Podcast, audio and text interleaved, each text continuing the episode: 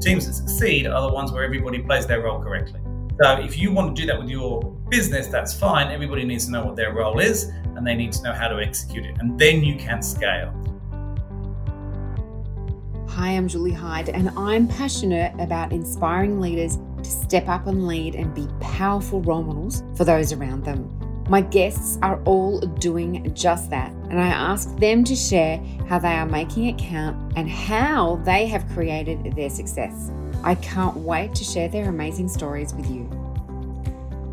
My guest today is Steve Grace. Having successfully built and sold two profitable businesses from the ground up, Steve knows a thing or a thousand about what makes a business successful. Steve's new venture, the Nudge Group, was born from a genuine desire to help businesses grow from startups to unicorns, and I love that.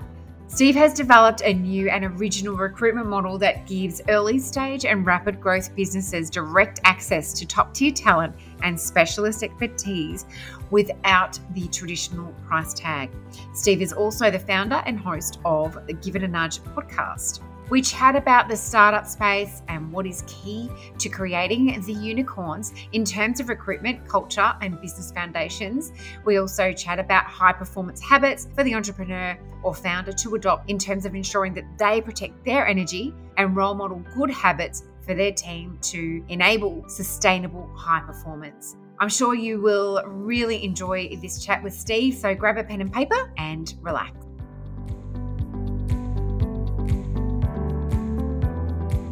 Steve, welcome to the podcast. Thank you very much, Julie. I'm really looking forward to getting into your story and how you help startups become unicorns, which is a tagline I just love. yeah, we kind of threw that tagline up very early on just to just to have a tagline and and it's really it's really stuck it's which is fun. interesting i like it too actually I've, I've come to love it yeah fabulous all right.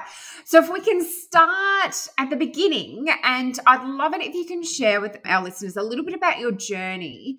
What led you to the entrepreneur world, and where did the passion to work with startups come from? So the passion for startups came probably quite a bit later. Um, I think. I mean, I think I started my first business 17 years ago, which is really just frightening when it reminds me of how old I am. Yeah. But uh, it it really came from watching my father have to do that. So he was not particularly a, uh, a startup guy or an entrepreneur. He was almost forced into that through a medical injury. So he was a he was a dentist. He was very much at the epitome of dentistry, working in Harley Street, as all our family had. And he found out his neck bone was sort of solid. Rather, I think most neck bones have like three or four segments. His was just one solid bone. Wow! And they told him he carries on um, doing dentistry, he'll be in a wheelchair by the time he's 45. And he's got three kids at private school, his own business. And, you know, when you study to become a dentist, you, you don't study to become anything else. You study to become a dentist and no real skills outside of dentistry. So um, he went off and he did a, a, variety of things. My father is very um, academic. He's got lots of PhDs and things like that. Not like me. I was far more like my mother. But he just made things work. He went off with a university friend and he was one of the first people to bring rap music into the UK from the States. Now, my father does not like rap music and does not listen to it, but he saw an opportunity. Um, and then he went and started a financial planning company. And then he learned how to program because home computers were coming and he wrote like eight books on computer programming.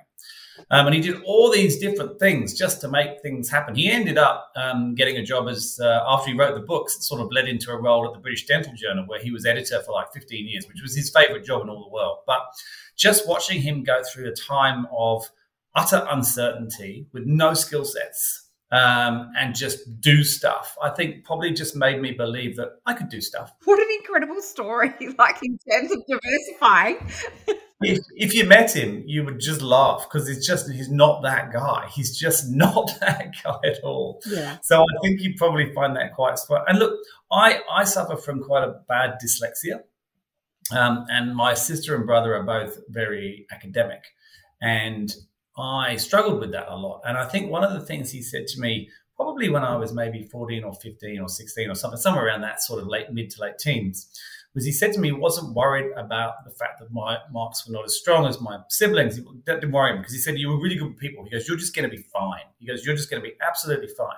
So I think when you have things like that positive reinforcement mm. at a really young age, particularly when you're in a place of not happiness, I guess, which I wasn't, mm. and I felt like, how come they can perform so well and, and I can't? To then have someone sort of just throw that out the window and go, no, don't worry, particularly when it's someone who's the complete opposite, mm. gives you this, I guess it gives you a, a, sense of belief, I think.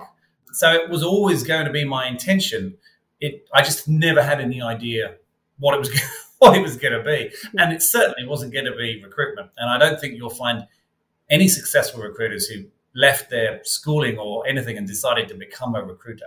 Yeah. Um, it's very much one of those careers you fall into, which is exactly what happened. I went into a recruiter to get a job and they offered me a job. And that's how 90% of recruiters get their jobs. So, yeah, and, and, then that just sort of, you know, I just ran with that for a while. And then the opportunity came up when I finally got my citizenship when I was here.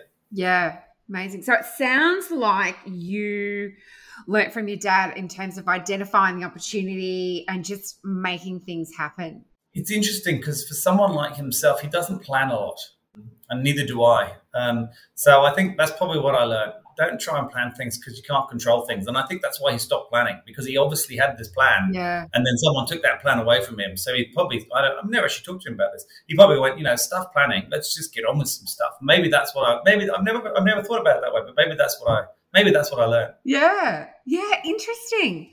Okay. So share with us because you've had, so, um, you know, you've bought and sold a lot of businesses. So you have got a lot to share in terms of the intelligence around that, which I'm keen to tap into. Um, I'm really keen to understand the Nudge Group, which is the recruitment specialist for startups, which is a really unique space.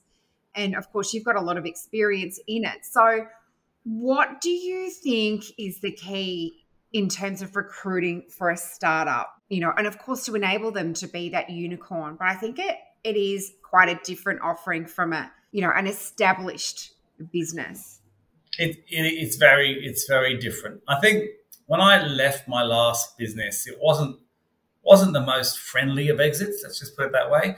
And I'd kind of, and part of the reason was that I hadn't enjoyed the last couple of years there at all. I really hadn't. I wasn't enjoying the job. I wasn't enjoying the company. I liked the, the people. I really did. Mm. I wasn't enjoying the actual work anymore. And I'd never had that before. So that was a whole new experience for me. So when I when I eventually exited, I didn't think I wanted to do recruitment anymore.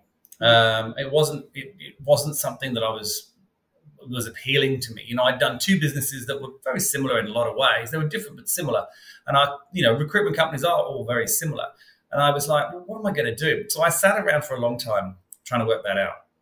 And I love startups. And you asked me earlier why I like startups. Mm. I like startups because of the energy. I mm-hmm. like maybe I like startups because of the lack of planning based off what we talked about just earlier, which yeah. I hadn't thought about. And I love the unbridled optimism and I love the just making things happen. So I loved working with them in my company prior, but we didn't do a very good job. And I didn't think any recruitment company did a good job at all. You know, I think overall it was it wasn't seen as a positives from the startup founders and it wasn't seen as a positives from the recruitment consultants. You know no one no one liked the scenario. It was almost happening because it was really beginning they were really beginning to emerge. You know Atlassian had really kicked it and Canva and safety culture was sort of coming through and it was it was becoming a more common kind of organization but no one seemed to be working very well. So I set about to try and work out why mm. and there was some key there's, there's a lot of reasons but there was some key fundamental things um, the first one was pricing. Um, as I'm sure most people know, recruitment is very expensive. You pay very large amounts of money up front when you hire someone, you know, ten to twenty to thirty thousand dollars, depending on the seniority. Mm. That's a lot of money for a startup. Um, and startups are typically hiring really quickly. So, you know, if you're going to hire ten people, that could be, you know, it's somewhere between quarter of a million to half a million dollars. It's a lot of money to be investing yeah. in startups. So that was a problem. There was a problem in terms of recruiters didn't really understand the difference between different levels of startup, which is where the startup to unicorn came from. Mm. So when you're hiring for a company that's at pre-revenue or at seed, so they've just taken money from family friends, or they've then gone into the venture capital journey where they started a Series A and then on success they go to Series B and success they go to Series C and so forth. And then you have private equity who come in and buy, and then you also have companies who are, who are IPOing and floating. Very different scenarios in those businesses, but they're all in that startup scale up journey. You, as an organization or as a founder, have to hire very different people dependent upon where you are in that journey. You know, someone you're hiring when there's 10 of you is not the same as someone you're hiring when there's 50 of you, or it's not the same as hiring someone when there's 400 of you. Mm. And recruiters didn't recognize that. They recruited for those companies exactly the same way they were recruiting for CommBank or Qantas or something like that. So there was a problem of the wrong people were being put into the wrong jobs. And that meant they were leaving. So then you had consultants going, oh, well, we have to give a three month guarantee. So hold on, you want me to work with a company where I'm not allowed to charge them as much? I've got to drop my rates because they're a startup. My candidate is more like to leave, which means I'm going to have to replace it for free. Well, that doesn't seem like a great idea. So the consultants didn't seem overly keen. Mm. There was also the problem that the roles tend to evolve. You know, they're not structured, they don't have job descriptions. You almost need to work alongside them, which meant the process was longer. So again, the consultants are like, okay, longer process, lower fees, more free work. This doesn't sound like a great idea for me. And then you got founders going, they don't understand me, they're sending me the wrong people. Then when they do the free replacement, I don't know if they're actually working that hard because I'm not paying them. So it just wasn't a great environment. So we just sort of set about a business that mainly dealt with those issues. And that's where we started. Other things have, have come out of it since then. Yeah. Um, and there's a lot of things we do at Nudge now that I had no dreams about at the beginning, even though we're only two years into the journey. It's, it's transformed enormously. Mm. But that was the initial thinking of why I wanted to do it. I thought I want to work with these people, but we've got to work out a way to make this work because it's it's it's a nightmare right now. And that's and that's what we did. Yeah, yeah, absolutely. So there was a lot there in terms of again, you've identified saw an opportunity to um, come in and take over that market, but um, you say, like you say, if the startup space is so different, so you're really looking for someone who loves that type of energy I'm assuming as well, and is okay with the not necessarily having a fully written job description and they're really happy to be dynamic and bounce around and pitch in where they can. We have to we have to almost create that job description a lot mm. of the mm. time with them. I think it's quite been quite interesting. I'm very lucky in that what have we got now? We've got eight staff now at Nudge, sort of two years in. We're looking at a couple more roles at the moment. Um, I'm lucky enough that right now everyone who works at Nudge has worked for me previously in one of our companies, so that's been great. We're running out of people to do that, but we're still we've still got a few still got a few people to tap on the shoulder. But for me, the most important thing is, and you just nailed it. You've got to love that startup space. Mm. Finding it interesting isn't enough. Thinking it could be fun isn't. Yeah. You, you've genuinely got to love it. And even though all the team do, and they really do, it took every one of them two to three months to actually get their head around it once they submerged themselves in it. And they actually found it quite hard, which surprised me. I think it surprised them too. Yeah. And we now we now know it doesn't matter how much someone loves it. If they haven't done it before, like exclusively, like they might have touched on it, to come and just do that and nothing else. Mm it actually takes a period of adjustment. So um, you have to almost control them and, and, sort of walk them through. I've got one at the moment, got one at the moment who who's like that all the time. Anyway, massively high energy, and he's just dying to make it. And I keep saying to him, "You're so close. It's going to happen." It's taking, you know, it's it's quite fascinating. But all these people, even them, it's taken all of them about same months, two to three months, to just sort of embed themselves in it. But once you completely embrace it and embed yourself in it, it's just so much more fun. Yeah. Um, and and we've had there was a there was a lady who I hired with a view to maybe doing something different outside of the startup space, and we couldn't do that for. And I won't go into why, but we couldn't do that for a reason. So we just pushed her into this, and she was a little unsure. Now she's got no interest in going back to anything else at all. She just adores it. Love it. I love it because I know um, when I recruit for, I don't do the recruiting, obviously, the recruiters help us, but um, recruiting for small business. And when we bring someone in who's been from like a corporate environment into a small business that's not a startup, the transition can be really, really difficult for them. So I can imagine it would be tenfold difficult. you know, coming from an infrastructure that's very, you know, process driven, there's lots of policies into the startup. I, you'd, you'd really have to be questioning is that person going to be the right fit? Absolutely. And look, that we're a startup too, right? We're going through crazy growth. So they've got to cope for everywhere. It's coming at them from everywhere. It's interesting what you said about that that corporate thing I actually met up with um, YBF Ventures, who you may know. They're, Mel- they're predominantly Melbourne based, but they created a course, um, like a 12, I think it's 12 weeks, a 12 week course for corporate people who wanted to move into startups because hmm. they wanted to teach them stuff. Because if you're a corporate person and you go for an interview, it doesn't matter how much you want to get in there. You've got the wrong vocabulary. You talk in the wrong way. You don't understand you know, do I want a real seed level? Do I want a series A? Do I want a scale up? They don't necessarily know the difference. And they use words like digital transformation, which startups, you know, you can't say that to a startup founder. Yeah. Not, no digital transformation. He's only just founded the business.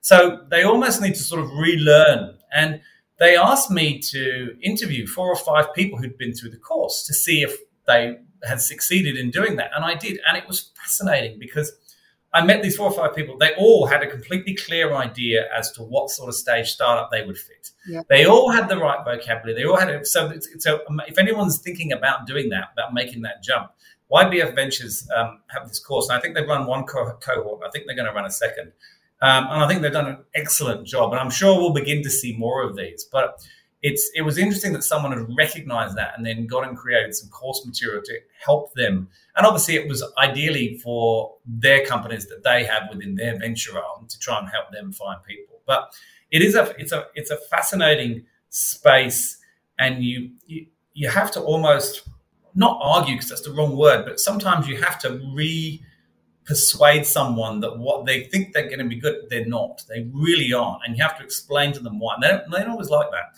So that's you know, but that's our job as the custodians of these companies that are growing is we have to make sure they get the right people because we all know the wrong hire is so detrimental, particularly to an early stage company. Yeah, absolutely, absolutely. And I love what you said about the language, the language of different industries.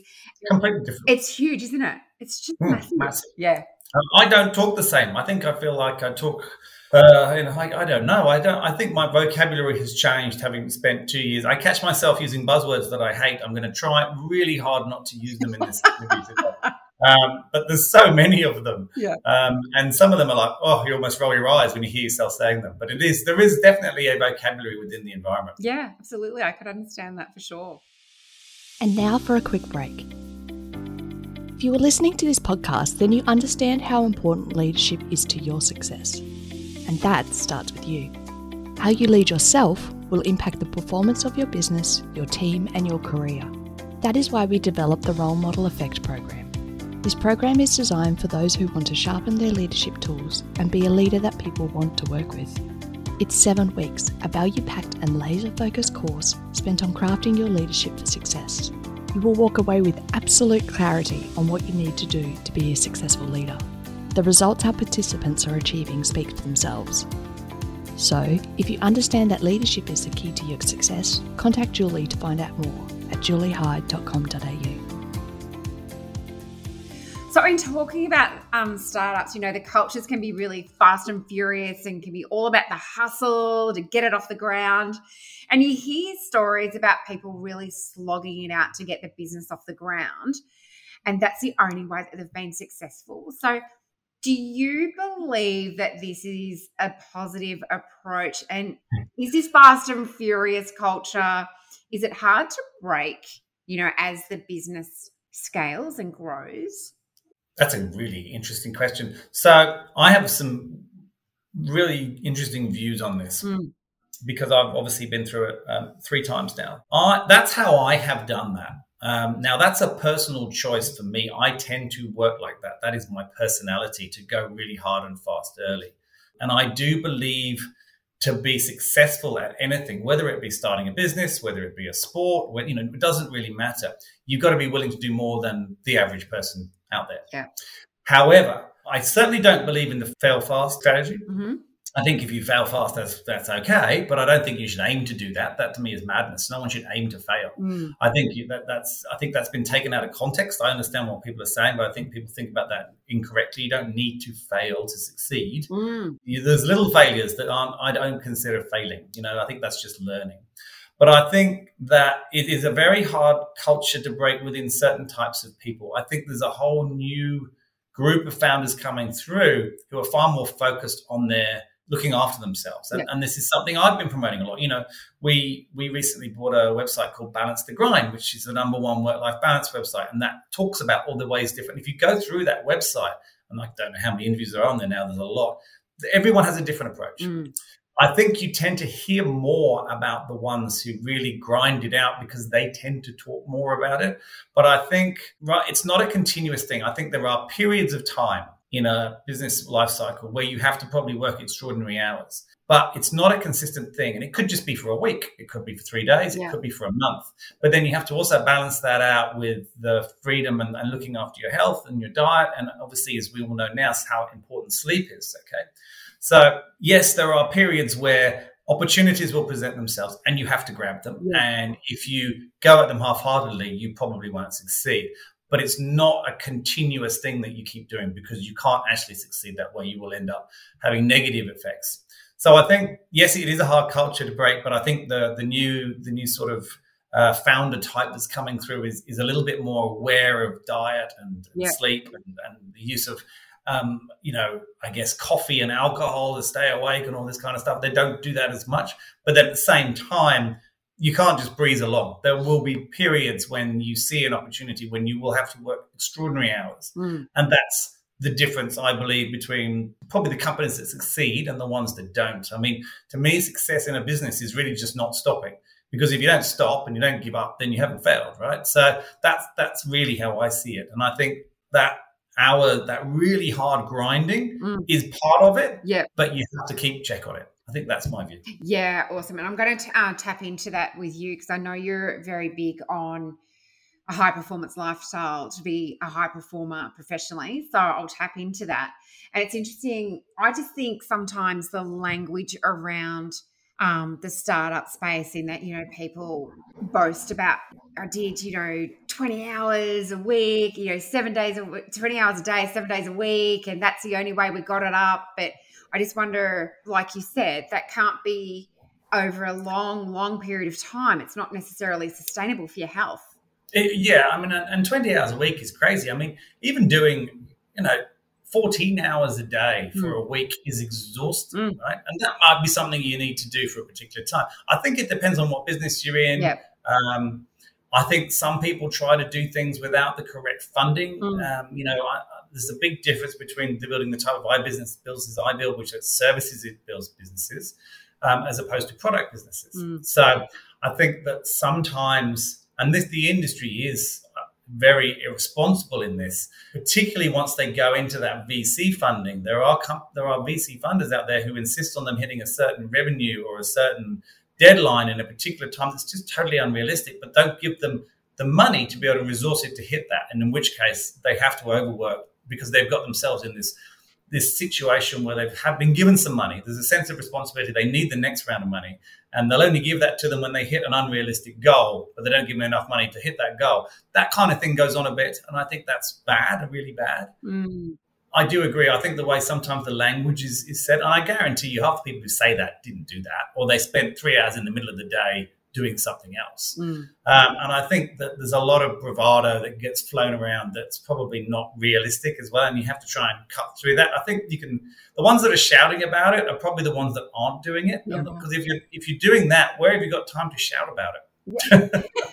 that's true, isn't it? Very true. So, tapping into your vast experience again, sometimes you hear that businesses have literally imploded because they grew too fast. And that's not necessarily limited to startup. Established companies that have gone to the next level of growth and they've just gone too fast. Yeah. So, do you have any insider tips that you can share with us to avoid that happening? So, there's a lot of talk about scalability. And this is one of the areas I do think there's some planning required. And I don't often say that.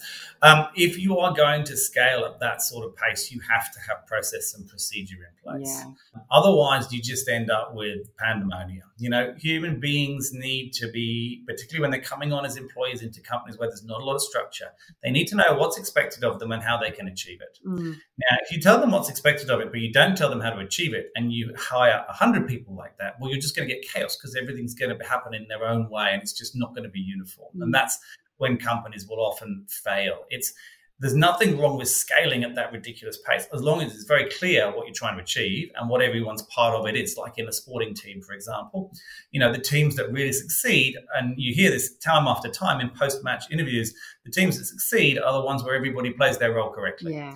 So if you want to do that with your business, that's fine. Everybody needs to know what their role is and they need to know how to execute it. And then you can scale. Whereas if you just hire and just throw them out there and go find a way to do it, which is the way that you grow it at the beginning, that's when they fail. So it's a case of the company is maturing, but the sorry, the company wants to mature, but it's not maturing. So you're trying to grow a business in the same way you grew it in the first year. Because when you grow it in the first year, you don't have time for that, and everybody just has to feel it out and work out their own way. But as mm. soon as you get scale, that can't happen. You have to have that process and procedure. And entrepreneurs generally don't like that. And that's when they get in the way of their own company's success, which is, you know, it's a very common thing. And that's when they have to bring in people who've been on that YBF Ventures hopefully program and and have a bit more structure but still can move into that area and and that again brings me back all the way to the beginning about hiring the right person at the right time. You know, they call them at the beginning, they often call them pocket knives or pen knives because they're people who can do five different jobs. But then as you get into the scale up phase, that's the last thing you need. You don't need someone to do that because they'll become overwhelmed and won't achieve anything. Then you need the people who are very specific. And this is the whole point of what we do is making sure they get the right person. Marketing manager here is very different to marketing manager here, and you have to make sure you get them the right one. Mm. That's so relevant in terms of just knowing that right time to get the processes and procedures in place so you can grow sustainably. Yeah, and it's and there's nothing fun about process and procedure for an entrepreneur. There are people out there that think it's great fun, but there's very few entrepreneurs that do. It's what they call growing pains. It's a very difficult time and it's often when you're um, the people that are funding you, if you're in a product based business, can come in and advise you. Um, you've obviously got to be aware enough to be able to understand what your weaknesses are. You would hope by that stage you've realized what your weaknesses are. You know, I, it gets easier as you get older because they keep coming back and you actually go, you know what, maybe. Um, but the, the ones that are very successful are the ones that probably identify their weaknesses before they identify their strengths. And I think that's a very good thing. Find out what they are and, and get rid of them. I'll give you a really good example. I'm not a finance person. I'm not great with numbers. I'm not good with Excel at all. I can just about do a multiplication or an subtraction on an Excel spreadsheet. That's about it. And when we were growing Nudge Group, I was doing all the accounting and I was doing all the, the you know, I was doing everything as you do. And we never had any money. I couldn't work it out. As soon as I outsourced that to someone else, suddenly the cash flow was amazing. There was money everywhere. And I was, I just, I don't understand why. It really frustrates me and it really annoys me that I can't do it, but I know that I can't. And there's no point in trying. I have got other things I can spend my time on that are far more useful. And I think the more of those you can identify the earlier on, the quicker your success will come. Yeah, absolutely. I'm a massive fan of that. Know your strengths and outsource or recruit for your yeah. development or weaknesses, I say. Yeah, absolutely. Yeah. so can you share with us then some tips to be a high performer so that we can be a high performer professionally? I think habits are important. Mm. I think you have to develop good habits. There's a zillion books on this. You don't need to read those books. It's very simple. Spend some time reflecting and, and work out when you perform at your best, what were you doing the day before? When you're making the right decisions, what were you doing the day before? And then do the opposite. You know, when you made stupid decisions, what were you doing? And look at the habits that make you perform well. And they are completely different to every single person. So it could be that some people have an afternoon nap and it makes them super powered into the night. It could be that you you have to have long hours sleep. It could be that you need to exercise in the morning rather than the afternoon. It could be what you eat. It's, it's different for everyone. So there's no right or wrong answer you have to spend time identifying what makes you function well and what makes you function badly. And all human beings are different. I have a I have this thing called a, a Whoop band, which measures all sorts of things. It's it's an exercise thing. It comes with my gym membership, so it's a bit like a Apple Watch on steroids. It tells me heart rate, tells me how I sleep, tells me how many calories I'm burning, all this sorts of stuff. But the longer you wear it, and I've been wearing it for a year now, um, and you don't take it off at all. It's waterproof, and you just charge it by sliding something onto it the longer you wear it, the more it becomes attuned to you. And I've got three or four friends who have it at the same time, and you can actually share your data, and we can do exactly the same things. Our data is completely different, mm. and it really opened up my eyes to how different everybody is. Yeah. So I think habits definitely, and then as you talked about um, high performance lifestyle, this becomes more important the older you get because you don't bounce or you don't you, your your body's not not as used to things as it used to be. So I think the exercise, the diet, the sleep, I just think they're so so important, and all of those three things will impact the most important thing, which is your mental health. And that's probably the number one thing for anyone running a business. If your mental health isn't where it should be, doesn't really matter. The rest is just going to be a disaster. Mm. And you don't need to go and see counselors and you don't need to talk about your feelings every day. It's not things like that. It's really just looking after yourself, both physically, eating, and sleep wise. And that will do more than pretty much any talking will around getting your mental health. So I think if you can do those three things well or do them more well than you do badly, if you like. That yeah. was a really bad sentence. um, and then, uh, no, and then the other thing is, yeah, try and work out what your habits are and understand that they will also change with time. So it, it, making sure you give yourself time once a month to just think about these things. And we're not talking an afternoon, we're talking a half an hour. You know, you can go on a walk and think about this stuff or a bike ride or a swim or something. Yeah. I love that question you said before about when you perform at your best, what were you doing the day before? And you know switching that around to if you didn't perform so well what were you doing the day before because that will make a difference and give you some intel like you say and you don't need to spend money on that no you don't you don't and the the, the impact it has on your decision making mm. will blow you away yeah. and that's really one of the key things to, between success and failure is the decisions you make right so yeah. I think it, if anyone thinks it's not worthwhile, well, that's perfectly within their rights. But I, I can't stress it enough. I think it's so worthwhile. Yeah, I, I 100% agree. And I totally resonate with that. So thank you for sharing. Very simple tips. I love simple. I'm not I'm not a complicated person, Julie, by any means. I do not like complicated things at all. I like simplicity all the way. So do I. I'm with you on that one. so, Steve, my gosh, I, there's so much that I could talk to you about today. It's just been incredible. But I'd love you to share how people can get in contact with you because you've got your YouTube channel that you're doing regular. That's weekly now. Gosh, that's that's a lot of fun. I love I love doing that. It's one of my favorite things to do. Oh, good, good. So I'd love if you can share how people can get in contact with you there, and um, I'll share out all links as well so people can tune into Balance the Grind as well. So, look, the, the, the easiest way where everything is is obviously LinkedIn. Yeah. Um, so I'm on LinkedIn. You can. There's a link to Balance the Grind. There's a link to the Nudge Group. There's a link to Give It a Nudge. So there's a link to all the different things there. That's probably the number one. I won't direct you to the Nudge Group website because I don't like it. We're just in the throes of. Re- it was the first one we throw threw up at the beginning, as you do. And we've been working probably for three months now on the new one. I think it wow. will be ready in three more months. It's going to be awesome. So excited about that. So okay. have a look. At, wait 12 weeks before you look at that one. Um, but yeah, definitely LinkedIn is, is the easiest way by far. Yeah, perfect. And um, I highly recommend you do that and jump on to Balance the Grind and also watch Steve's YouTubes in terms of tapping into all of his expertise. So, Steve, on a final note, this podcast is called Making It Count. So, can you share with us how do you feel like you're making it count in your world?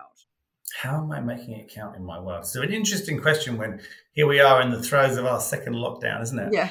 As you know, I've had two businesses. Uh, I enjoyed both of those businesses, but this one I'm just enjoying so much more. And I think that's probably what's making it count more for me is that I'm doing a business that I'm really, really enjoying. Mm. And I'm just constantly trying new things. I'm not afraid to try any new things. To me, the joy that that gives me enables me to be better and more present with the family. It enables me to be just, just a happier person to everybody. And that will hopefully reflect in the work that we do with all of these founders, and we're hopefully helping build the CEOs of the future, right? And that how how amazing is that to be part of that at the very early age? It's just awesome. So I think I think that is it. I think if you're really not enjoying it, doesn't mean you have to throw it out the window, but you have to look at how you can change it. That to me is the number one thing. The more you enjoy it, the better you do the job, which means the better service your clients and your customers get, which means the more success you have. It's a very simple thing. You doesn't mean it has to be your passion. I don't believe that, but you have to actually just enjoy getting up and doing what you do. Mm, yes, I love that. Steve, thank you so much for your time. This has been just gold. So really appreciate that, and hopefully lockdown will be over for us very soon. hopefully soon. Hopefully before summer comes. Yeah, yeah absolutely. Thanks, Steve. Thanks, Julie. Thanks for listening. And I hope that you have gained some great ideas and feel inspired to get out there and make what you do count for your leadership, your business, and your life. Please do leave a review for this podcast and please share it with your network. Send any feedback or suggestions for future guests by emailing me, julie at juliehyde.com.au. For now, let's get out there and make it count.